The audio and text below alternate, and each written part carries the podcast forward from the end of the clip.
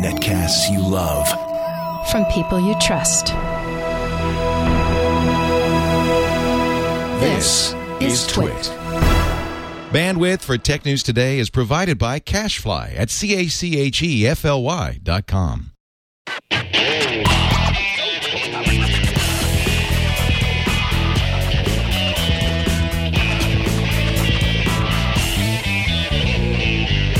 This is Tech News Today, Friday, April 29th, 2011. Happy birthday to my sister Meg. Tech News Today is brought to you by FreshBooks, the easy online invoicing service that gets you paid quickly and makes you look professional. Get started with a free package at freshbooks.com. And by Trim Tonic, a natural appetite suppressant tonic that makes the edge come off of being hungry. Visit www.trimtonicwithaq.com for more information and enter the coupon code TWIT for a 20% discount.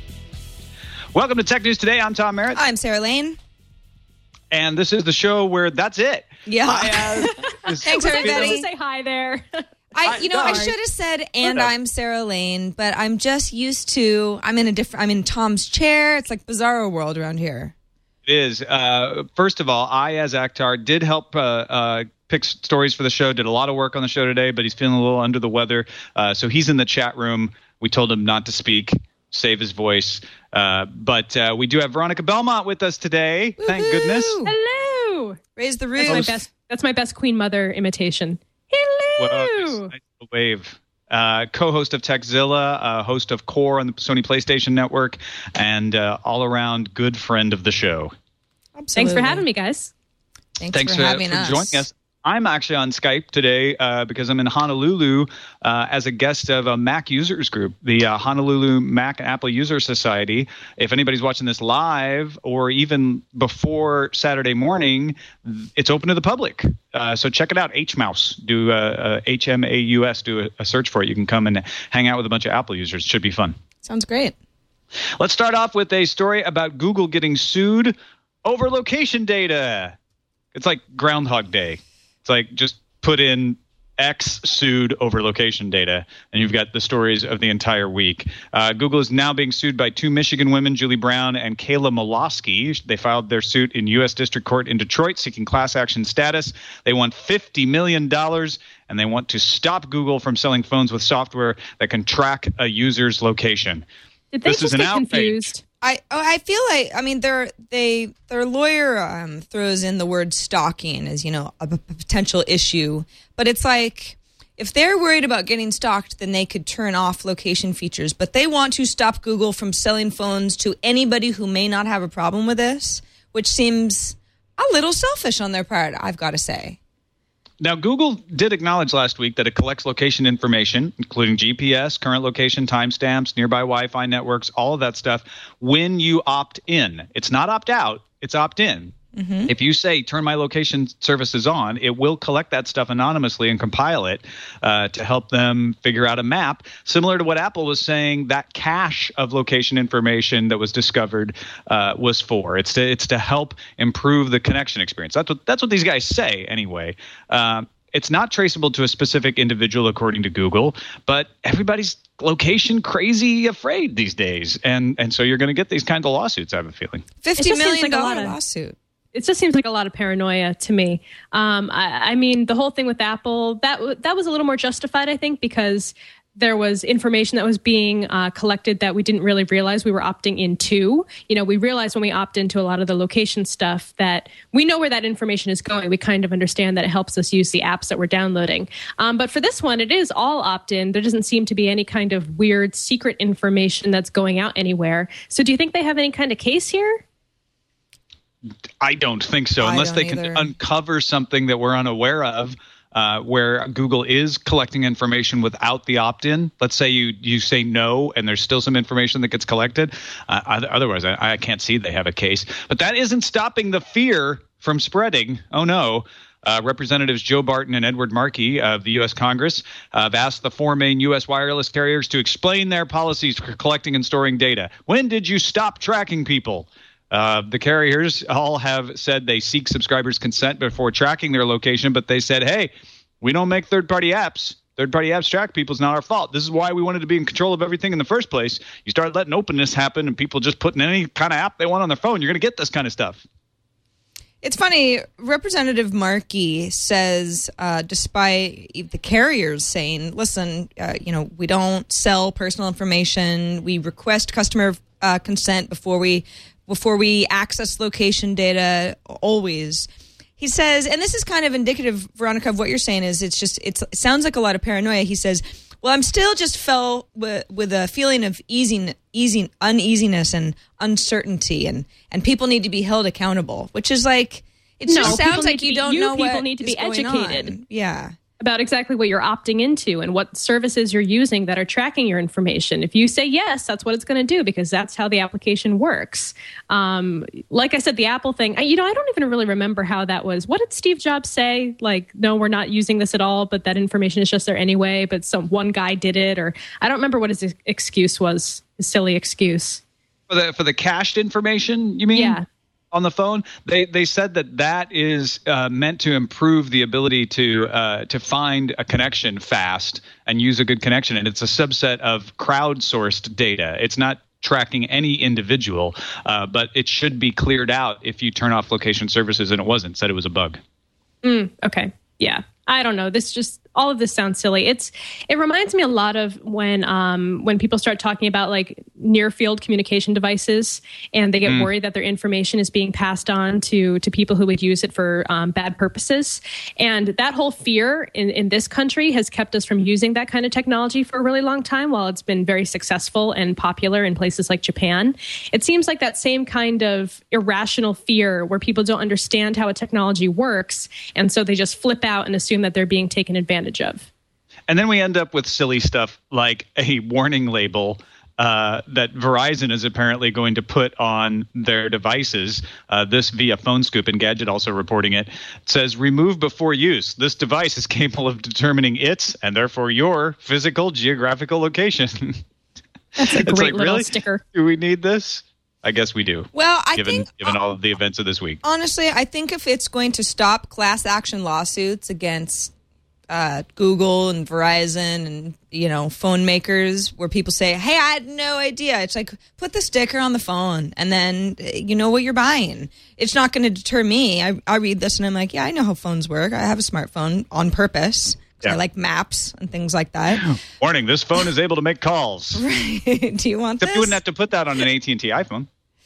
Uh, oh, good one, Tom. Very good. Sneaky. The chat All right, room's already mad because I said it was Steve Jobs' silly excuse. Uh, Uh, it was kind of, you know, I don't know. It could have been worded better, in my opinion. in your own opinion about yourself. My, you've already said my you've person- already no, sent yourself an his email his way could have been worded a little bit better. But anyway, She's fine with the way she worded it. I'm fine. Oh, I can see, say what I see. can say what I feel like. I'm I'm drunk on kombucha. It doesn't matter. All right. Well, our next story obviously uh, is is a big story. The PlayStation Network uh, outage continues. Uh, we've got some new information about credit cards and uh, some offers from Sony to, to at least try to partly make up for the outage. But I know because you do Qore on the PlayStation Network, you you probably have a conflict that you need to recuse yourself from the discussion, right? So I can go take a nap now for a little while, yeah, right? go lay down. You know, Okay. drink some more kombucha. Don't drink too much kombucha. We You'll need you get next- I'll, I'll go easy on it. need you for the story after this. Uh, so, uh, so here's here's the deal. Kevin Stevens, a security expert with Trend Micro, said in a, a tw- post on Twitter today he had seen discussions in online forums in which purported hackers were offering to sell a database of 2.2 million Sony customer credit card numbers stolen during the PlayStation Network attack. Um, they allegedly offered Sony the chance to buy the data set back, but Sony declined. And internet security blogger Brian Krebs noticed similar activity and has posted screenshots of chat room uh, discussions. The FBI is in on this. The FBI has finally said, look, we're aware of reports concerning the alleged intrusion to the Sony online game server. Uh, this is Special Agent Darrell Foxworth speaking to Kotaku. We are presently reviewing the available information in an effort to determine the facts and circumstances concerning the alleged criminal activity. So the FBI on the case. Sony's still saying, look, credit card information was encrypted. We don't think it was uh, stolen, but we can't be sure. And now these hackers come out and say, hey, we've got it. This could be one of two things. Either the information was stolen and they're trying to sell it off, or uh, they're they're fraudsters of their own and they're trying to hoodwink somebody into paying them for a bunch of bunk data. Yeah, and what's what's kind of interesting about this is even if you uh, if it sounds like hey they've they've got credit card information, Sony did explicitly say. We don't think anyone's credit card information was taken, but even if it was, what they didn't get was that security code on the back of the card. These hackers are saying, no, we do have that. So Yeah. that's already a discrepancy, which makes it sound a little fishy, in my opinion. I also just, yeah, I'm kind of fascinated by the whole underground internet information trading black market. You know, And I, yeah, yeah. it, it's not like you, you know, you steal a diamond necklace and what, what do you, who are you going to sell it to? Because eventually there's someone's going to be like, that's a diamond necklace that was stolen from the Louvre and you're going to jail for life. It's like, this is all information that can change hands for money. And it's hard to track these people down. Although I find it hard to believe also that somebody called up Sony or somehow got a hold of Sony and said, Hey, you want your information back? That'd be five million. And I Sony said, nah. Yeah, it, it, it's not an insurmountable problem to contact Sony uh, through a secure channel and offer to give the data. But why would Sony even believe that you'll delete it if they paid you? I mean, that's just that's just ridiculous. So Yeah, that's a good point. I'm still I'm still I can't believe uh, I, I I still have no opinion on whether that credit card information is safe or not. Uh, with Sony saying for sure that they don't know. In other words, they're not saying anything for sure. Uh, and and with these reports, we got another report from Satchmo who emailed us yesterday said he did a follow-up call to Citibank, and uh, the phone rep said they had been sent a list of affected credit cards from Sony, and that he didn't need to do any more uh, to alert them about the potential uh, PlayStation hacking. Now, that doesn't that isn't an admission that the database has been stolen, but it, if it's true, it would mean that Sony is taking some proactive steps because they're not sure, Right. uh, and that makes sense to me. Also, the other side of this story uh, our dear friend Patrick Seybold, uh, who has been typing his fingers to the bone on the Sony PlayStation blog, has put up another Q and A.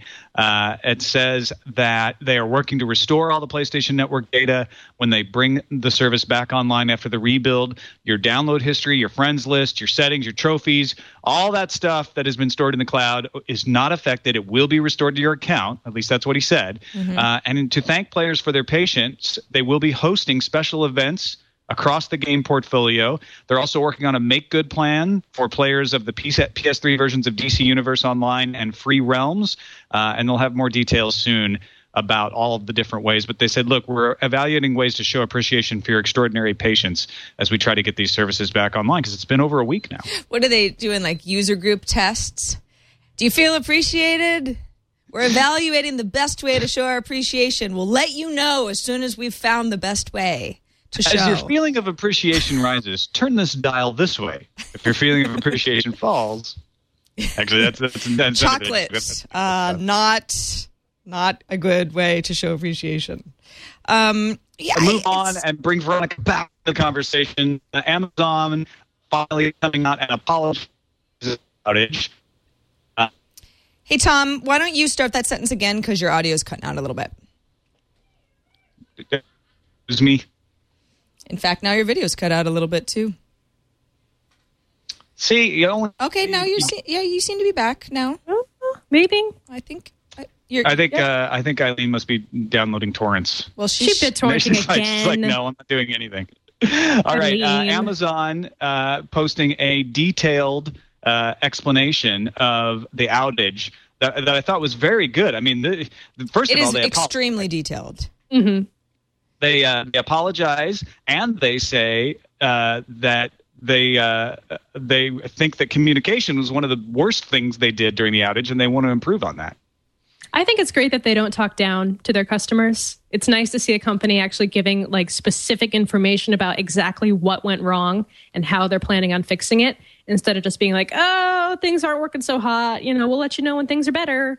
It's nice to see someone that they're actually, you know, respecting their customers' intelligence in that way. Well, they're also um, not outing an an employee who apparently was was directly involved in in the network outage that happened. You know, a lot of people thought, "Well, is this some sort of automated issue?" and and it was just a problem that nobody could have foreseen.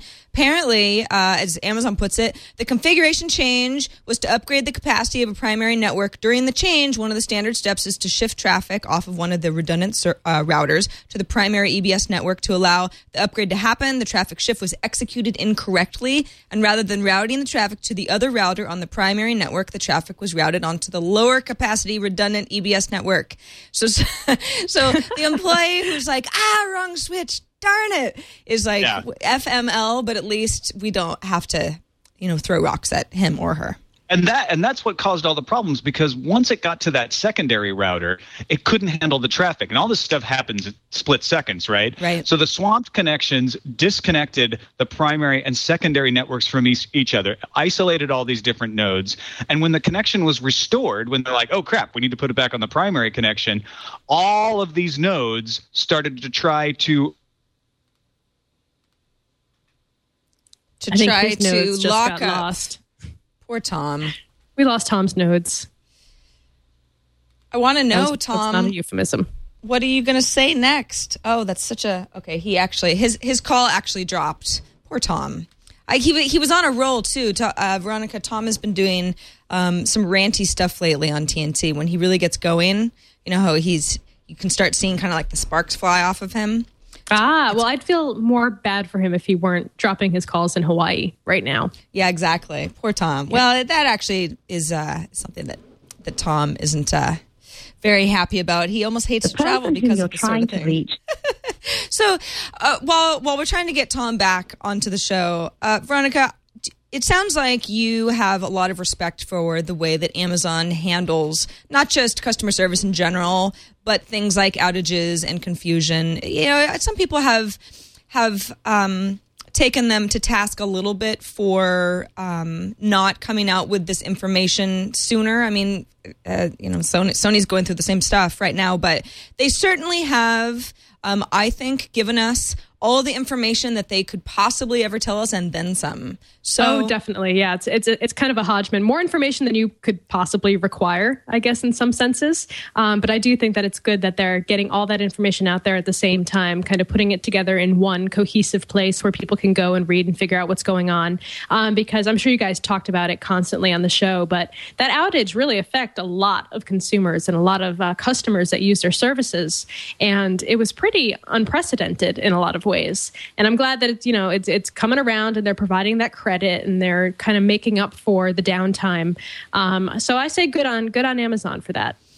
All right. Well, we're trying to get Tom back on the show. We should take a moment to thank FreshBooks.com. Veronica, you said before the show that you had not heard about FreshBooks. So get ready to be impressed because if you are a consultant uh, or for whatever reason you need to invoice a company. You need you know you've, you've done some work for them and you need them to pay you. Well there's a process. Company has to have social security number information and, and what you're charge uh, what you're charging them and and a variety of stuff. And that can be really cumbersome especially if you're handling more than a few jobs freshbooks.com is the way to invoice professionally with a variety of companies there's no limit on how many people you work with um, if you don't like invoicing, and trust me, if you've never invoiced on a regular basis, it's really not that fun. It's Yeah, like you, don't- doing you your- don't like invoicing? no, Not a- no. not a big fan? No, it's like doing my taxes all year long. I mean, I like getting money, but the process of getting money can be very cumbersome. Freshbooks.com will do all of that for you.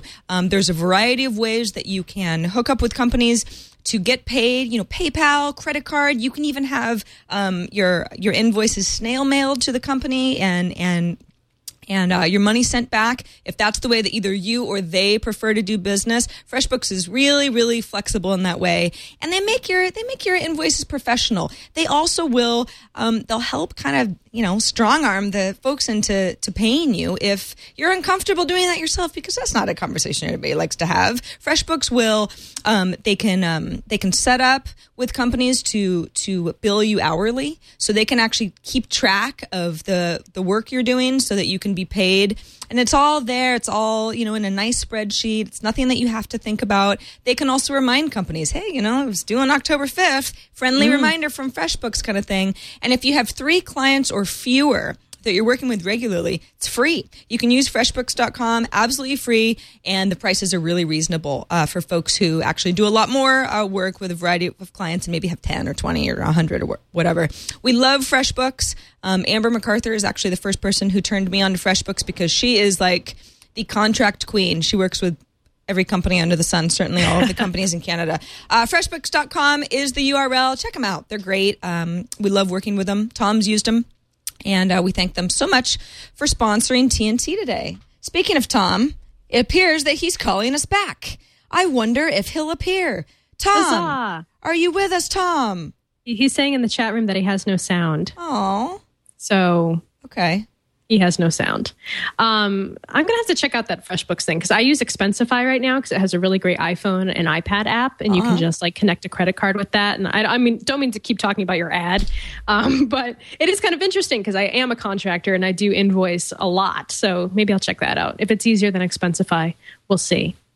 It sounds pretty good. So, Veronica, have you read uh, this? This there was a TechCrunch article. It was actually a, um, a guest post from Michael Robertson, who's who's a digital music business veteran. Um, he's the former CEO of MP3.com. He's the current CEO of MP3 Tunes, and he wrote out a, a really interesting um, kind of play by play on on Amazon's cloud music service and the fact that obviously the record labels are not happy about Amazon not having deals with with them, um, and what they will be demanding of Amazon based on his knowledge of these sorts of things, because he's in a in the middle of uh, MP3 Tunes is in the middle of a lawsuit right now uh, about this very thing, and it's interesting. I mean, Universal Music Group, uh, Sony.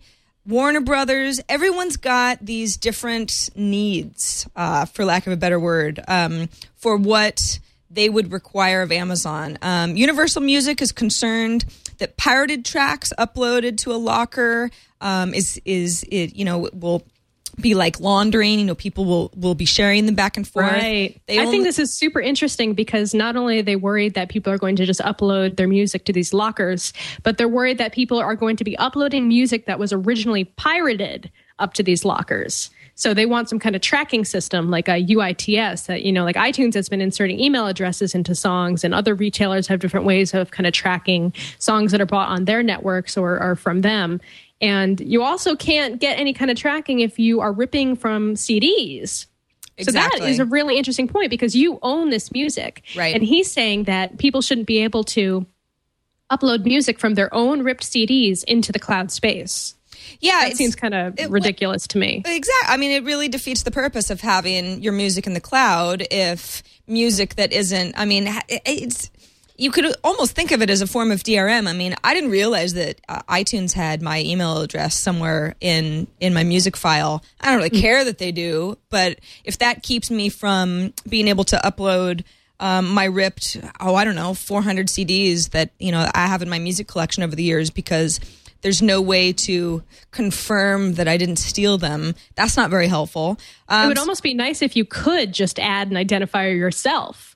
Exactly. You know, if you if you ripped a bunch of stuff, fine. If you're going to be tracking me anyway, I want to be able to use my music the way I want to use it. So here, fine. I'll attach my iTunes email ID to all my MP3s that I've ripped if that'll really make you happy. Yeah. I don't know. Is there some kind of like compromise that people can use? It, it doesn't seem fair to not let you be able to use that music that you've ripped. I think it's in the first it- place. it- yeah, it, this is sort of the the record labels. It's not that they don't understand how technology works. I think a lot of times you hear people say they don't know what's going on. They're so behind the times. It's like they just don't want to relinquish control because they're so worried about piracy. Sony, uh, they want their music loaded onto one computer only. This is their way of of of people uh, getting around people trading music. One computer only so you can't go to your friend's house and uh, download your music there and then share it with them. One emergency download of lockered music. So that's like if people say, "Listen, there was a file. You know, I lost all my files for whatever reason." Then Sony's like, "Okay, well, we don't want to be total jerks, but you can only re-download once, and then after that, you're definitely pirating music and and selling it on the black market." So that's I don't know. One computer only kind of stuff is well, that does sound behind the times to me. Yeah, we should all just use streaming services anyway. You know, all this, all this holding on to media for the whole time. Just, I'm starting to lose faith in the whole idea in general. Warner Music is worried about multiple lockers shared to friends, and they want a central locker authority to administer locker assignments. And all of these labels, by the way, want an annual per user fee. So it's the sort of thing where it's like, I mean, Amazon has got there's there's no way that this makes any sense for Amazon to continue their cloud music service if they're going to have to put all these restrictions in place in order not to get sued and taken down by the record labels because it doesn't make financial sense to them uh, to be paying an annual per user fee if this is a service that they're providing their users. Uh, it's the whole thing is kind of a mess. It makes me not even like music anymore. Really? No, I'm just joking. So It s- is frustrating though. Yeah, it is. Uh, you say uh, streaming streaming music is the way to go. That's what I'm always saying. What is what are your streaming music uh, favorites these days? I, I'm all over Rdio right now. I've been using it for the past six months or so. I love it. Um, pretty much all my music is on there now. I've I've pretty much stopped using iTunes at all for things other than podcasts, really, at this point, and videos. Um, but I, I have all my music syncing to my iPhone using the Rdio app, and the music just lives on there. I can download it to the device, and the quality is pretty good. And you don't need to have a connection if you have uh, one of their subscription plans where you can add music to your collection. Tom, So, yeah, you're back with us now, and Veronica and I were just kind of talking about the silly restrictions. I mean, the record labels obviously don't think they're silly, but uh, but but all the ways that this is just going to sort of kill Amazon's any fun that the Amazon Cloud Service could provide to users. You with us? I don't I think see you can hear him. us. Well, it's it's not even just about that. I, I, can you hear me? Yeah, we can hear you. I think there's just a lag. You're, you're laggy McLagerson. Okay, yeah. So my Oh, God, he's Oh. horrifying looking. yeah, the, it looks like WiMAX went out in Honolulu because I have two 4G connections that are gone. oh wow. Uh, so you might want to just put me on uh, audio only. Let's do that. Not that we don't want to see your beautiful face, because we do, but we'd uh, we'd rather hear your expert opinion.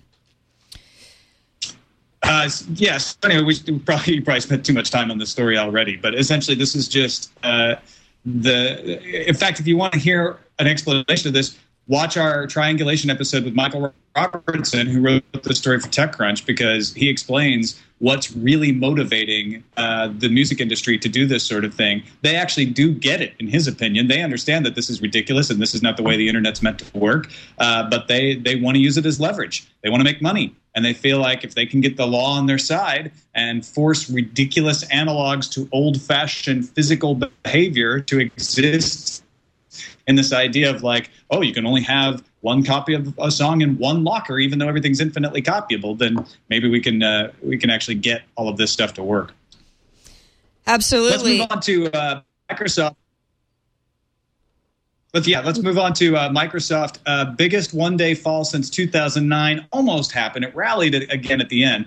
Uh, but Microsoft, after their uh, positive revenue, beating analyst expectations, making money, down 3%, $25.92 a share. Uh, Apple now rakes in not only more value, Apple we, we knew was the most valuable U.S. tech company at 321 billion. Microsoft second at 225 billion. But now Apple rakes in more in sales and net income. Microsoft posted net income of 5.2 billion. Apple recorded, reported net income of 6 billion. You know, it's funny. Just yesterday, we were talking about. I mean, you were pretty excited, Tom, about App or Apple's Microsoft's earning call and how they beat analyst expectations and everything's on the up and up. And you were you were kind of uh, curious as to why Ayaz and I were like, yeah, but but um, it's it's funny how the you just throw a bunch of numbers together and you change your story and the whole thing's different now. Microsoft's down, Apple's up.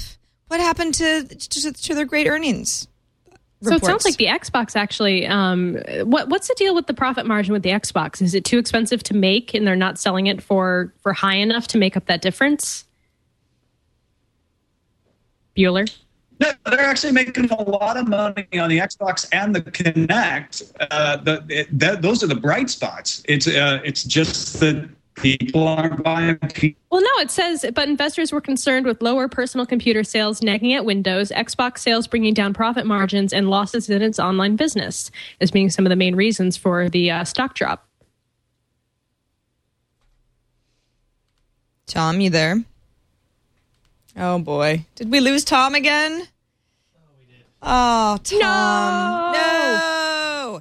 Uh, I mean, I, I know that Veronica, uh, based on the the the earnings reports from yesterday, the Kinect Xbox uh, portion of Microsoft had had seen the most gr- well, obviously the most growth because there wasn't a Kinect uh, before last year, but I mean that was sort of the surge in earnings for Microsoft, and you know Windows Seven is is is new as well is growing, you know, and it'll continue to grow.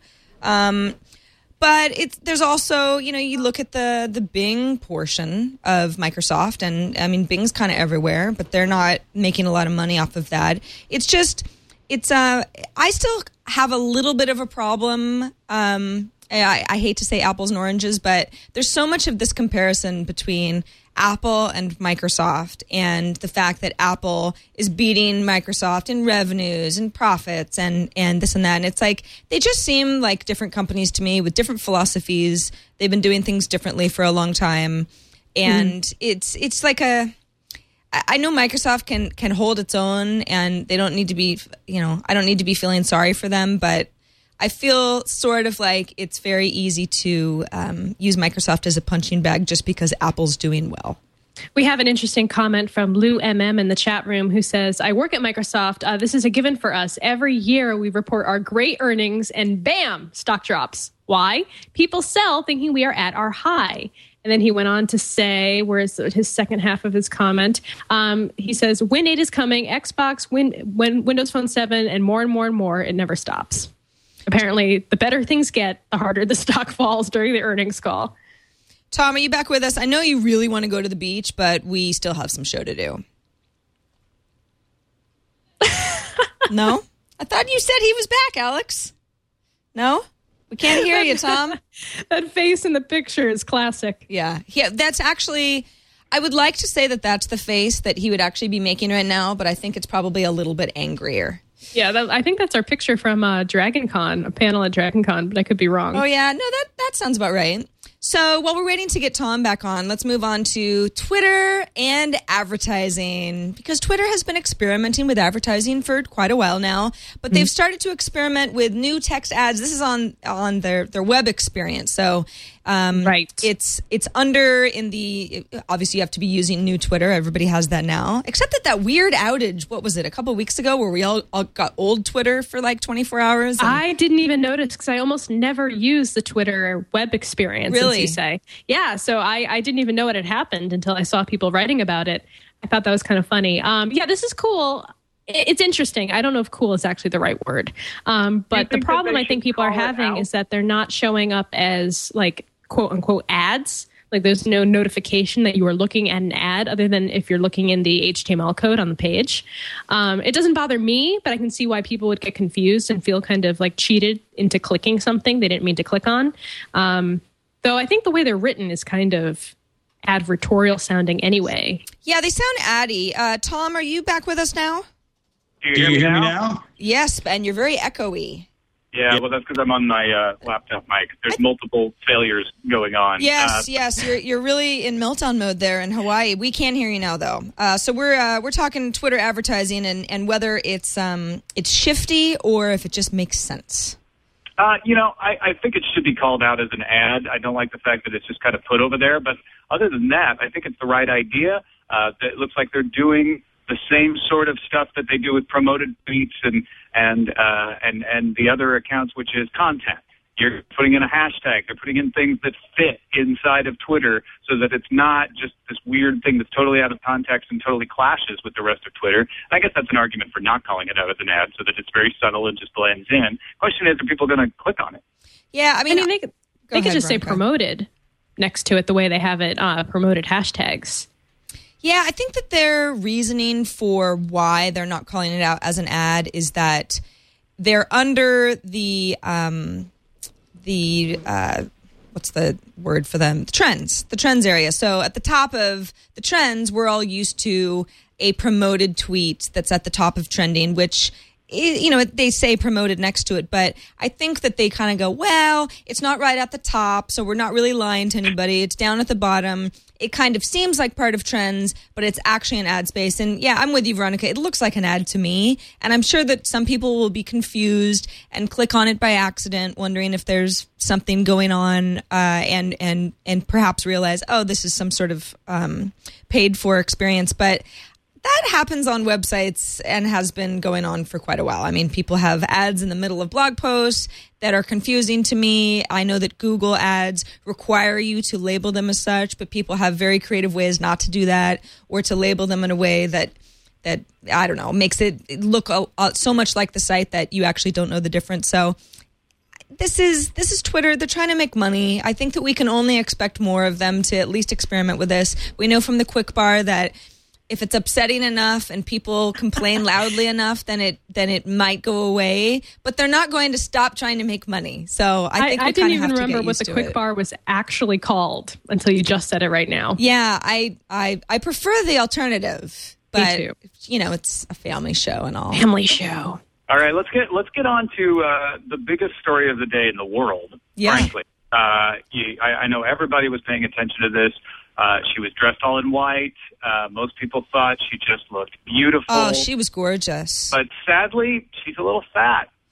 Fat. Wow, all the you think you think so, Tom? Gosh, I I wouldn't have said that. Why would you say that? Uh, Well, we've seen the measurements. She's definitely a little yeah. fatter. The the new one is 0.2 millimeters thicker than the black one. And we're talking about the white iPhone, right?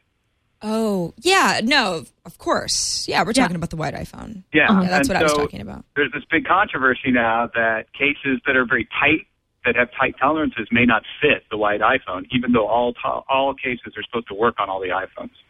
That's interesting. I haven't had a chance to. I haven't seen the white iPhone. I didn't go to the Apple store yesterday, but um, I have a case that I love, um, and it's really tight on my iPhone 4. So there's no wiggle room. So No, yeah, I agree with you. I use the Incipio Feather. Sorry to interrupt you. No, it's Um, okay.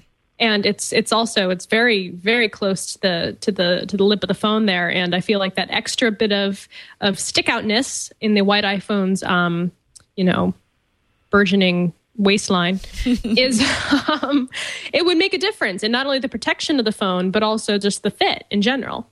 Yeah, it's it's, it's not. I, I guess for some people, it's not a big deal. I mean, I know a lot of people who like to go commando with their iPhones anyway. I'm not one of them because I happen to drop mine regularly, and I live in San Francisco, so there's hills that I've actually had iPhones slide down before. So I need a case. I don't particularly want to buy a new case just because I got the white iPhone because I wanted to be different. So kind of an annoyance. It would have been nice to know ahead of time. I, I, I think if somebody wanted a white iPhone badly enough, they could deal with getting another case. Well, isn't this kind of a big Auburn- fu to third party manufacturers of cases and accessories? Yeah. I mean, some of those things, you know, fit as is, like really to the to the specifications. And I, I wonder how much they've talked to third party, um, you know, case developers and, and accessory developers um, about this issue. If they knew that coming in advance, or they, if they had to find that out the day it came out too. Harvard in the chat room points out you're just getting more iPhone for your money. I guess so. Very good point. Could look at it that way. Very Yes. good point. All right, let's move on to the news fuse.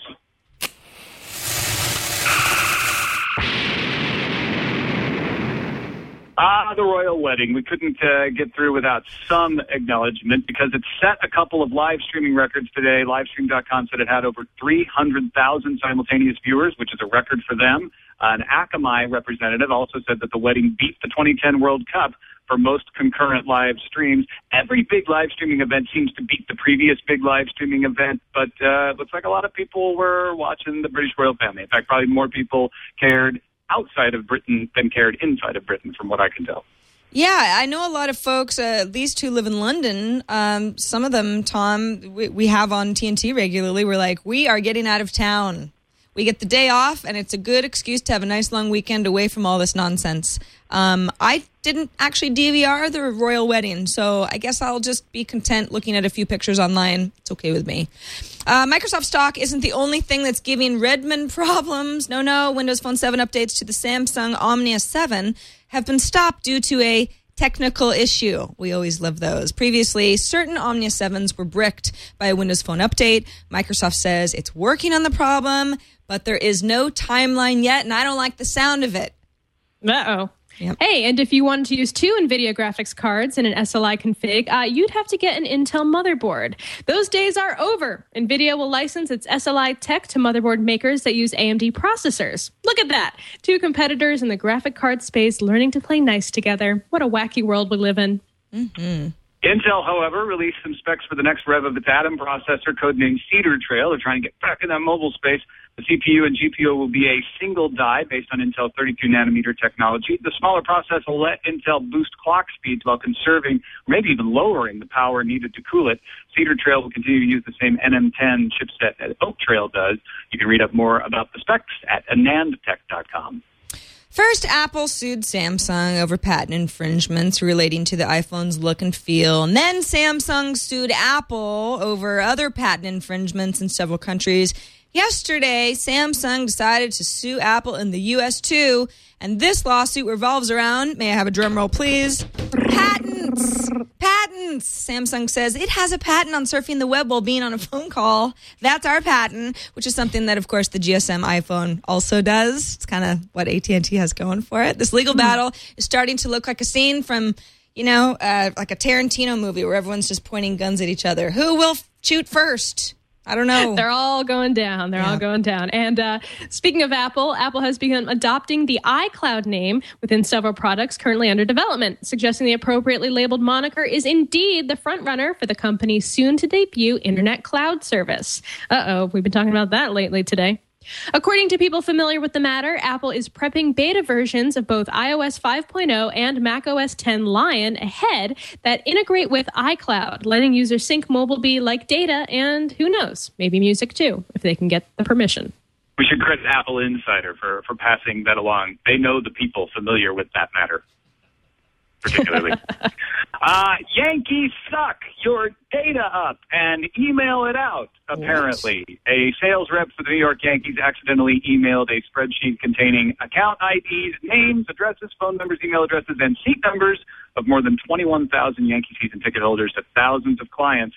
All you need is an account ID number and a password to access an account on Yankees.com. Bronx Bombers have sent a note to season ticket holders apologizing and assuring it will never happen again. 27 rings! Go Red Sox. Uh, go Giants. World champs.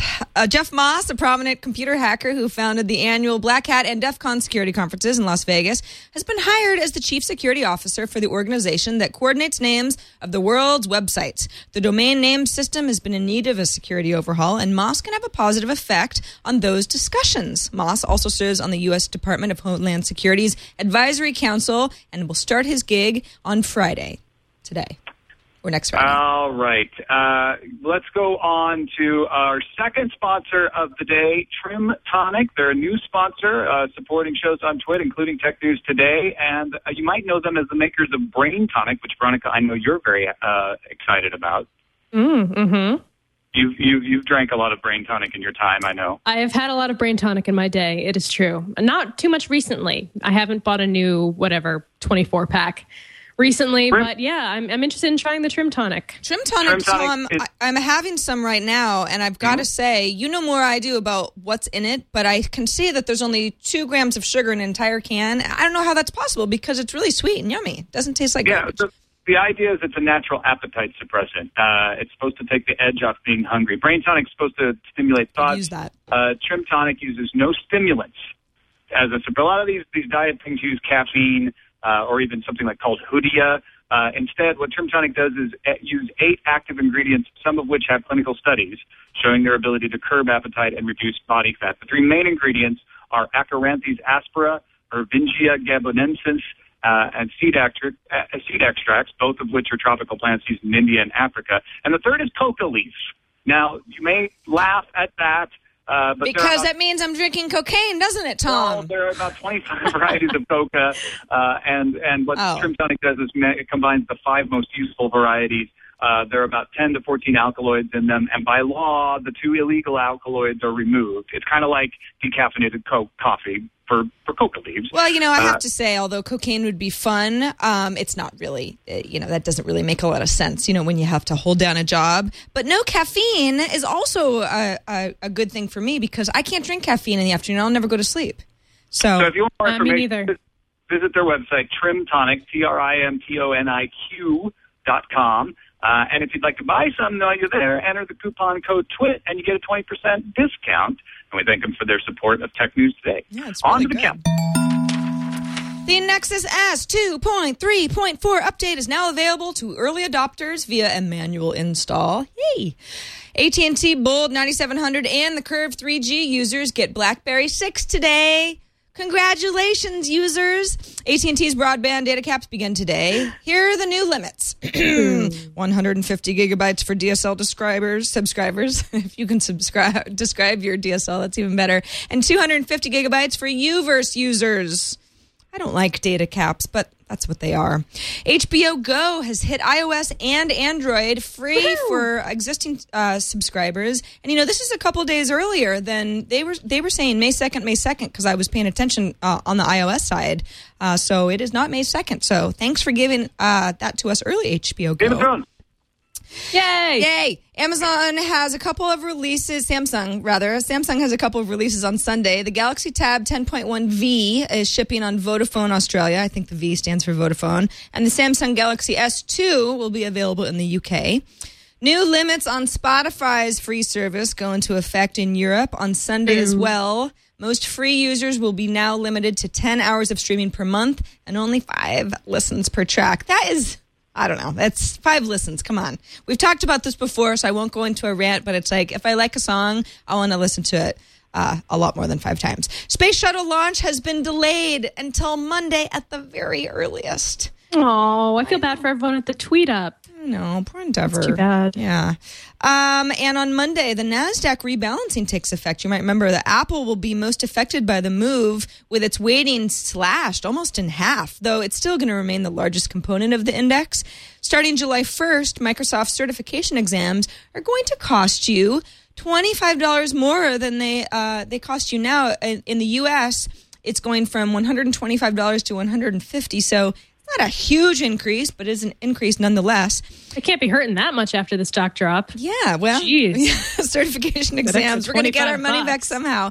Formula One cars uh, are going to actually be using electric energy or have the c- capability to use electric energy to coast in and out of the pit lane during races to conserve energy starting in 2013. And boy, are those racing purists outraged already at the thought of F1s breezing by silently rather than guzzling gas and making us deaf because that's what it's all about. Loud We're live at the noises. Grand Prix. Oh, I guess I don't have to yell. No, you don't. yeah, so the hippies are ruining the fun yet again uh, in Formula One cars. Shoes on, hippies. And Intel touts 50 gigabits per second interconnectivity by 2015 and will make that work with tablets and smartphones too. Yippee! Can't wait. It's going to be a good year. So I don't know if you guys noticed, but uh, Twitter is down hard right now. Really? I noticed it when we were talking about the ad thing, and everyone in the chat room is saying it's all going down for them as well. Not news necessarily, but uh, Yeah. it is across the board for everyone. It doesn't everyone. happen as often as it used to, so it's new Yeah, it newsier. could be that- interesting. Yeah, you're right, Yeah. though. It's definitely down. Huh. Interesting. All right, let's move on to the voicemail. 260-TNT show is the number to call. Leave us a short, brief, and interesting message like this gentleman did. Hey, TNT Show guys. Uh, Damien from Melbourne, Australia. We've been talking about um, wireless uh, over the last couple of episodes, uh, having a separate public and a separate private one. Um, we've got a service over here called Tomizone, T-O-M-I-Z-O-N-E dot com. We've been shipping with some Linksys and D-Link routers over the past couple of years, and um, it does exactly that. So uh, look it up, guys. Cheers. All right, that's good to know. Also, Andrew in London uh, wrote in and said that BT, one of the major ISPs in UK, operates something similar for the majority of its connections by default. You have to opt out if you don't want it, which I don't like. Uh, but if you remain part of the program, you give up a little bit of bandwidth. In return, you get free access to all their commercial Wi-Fi hotspots and free access to all BT broadband connections, which haven't opted out. So it's this big Wi-Fi network for all BT users. Not exactly totally open, but at least it's you know it, it's a step in that direction. That's awesome. So there's more of this going on than I realized. Yeah, same here. It's good stuff. Uh, next email from Mark in Pasadena who says, You guys seem to have missed the recent Supreme Court ruling affecting class action lawsuits, or maybe I just missed your discussion of it.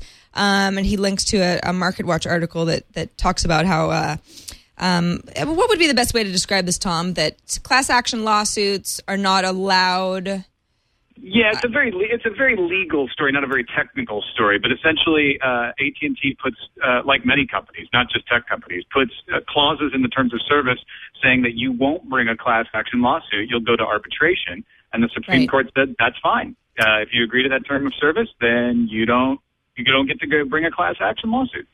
Mark, Mark says it seems especially relevant given the problem with the PSN. The term class action has come up again and again in your discussions the past few days, but these might soon be a thing of the past. And uh, we, we should point out that if you really want to dig into this topic a little more, This Week in Law with Denise Howell has a uh, discussion of it where they explain everything that's going on, what all the implications are. Uh, you know, class action lawsuits often get a bad rap for being frivolous, uh, but this actually really undermines the ability to punish companies uh, for things that are really bad. So that you know there is a place for a class action lawsuit, this kind of throws the balance uh, the other direction. Uh, well, this has been a very interesting episode. Uh, th- thanks for uh, keep on keeping on, Tom. Hey, no, You're a really good to you and sport. Veronica for uh, for covering through the middle of the show. You guys are pros. It, it was it was awesome. Hey, no problem. We're we're happy to help. I just want you back in the studio. I don't like it when you're not here because you make me feel weird. I have to sit in your seat, and it's like you know, I feel like I should grow a beard or something. It's just weird. seat. Oh, dude, I had to host uh, Tekzilla last week while while um, Patrick was away, and I had to stand on his side of the desk. Ugh. That was weird. Yeah. I felt like everything was backwards. I was in some kind of crazy mirror world. it was uncomfortable. Well, thanks for being on our show today, Veronica. We Thank always you for love having me as you. always. Yeah, and let folks know uh, about the stuff you're doing uh, and and where they can find it. Sure. Um, I am on uh, the PlayStation Network on Qore every month, and uh, if it comes back up again, and uh, Tekzilla every week at Tekzilla.com. All my stuff is linked to from about.me slash Veronica. And Sword and Laser. And, and oh, it's go- oh, right. There's another there's another show at swordandlaser.com that I do with you. All right, thanks everybody uh, for watching and listening. I will be back in the studio on Monday. Hopefully uh, things will be smoother then. Twit.tv slash TNT is our website, and you can call us 260 TNT show or email us TNT at twit.tv. Really, thank you for listening or watching. Talk to you Monday.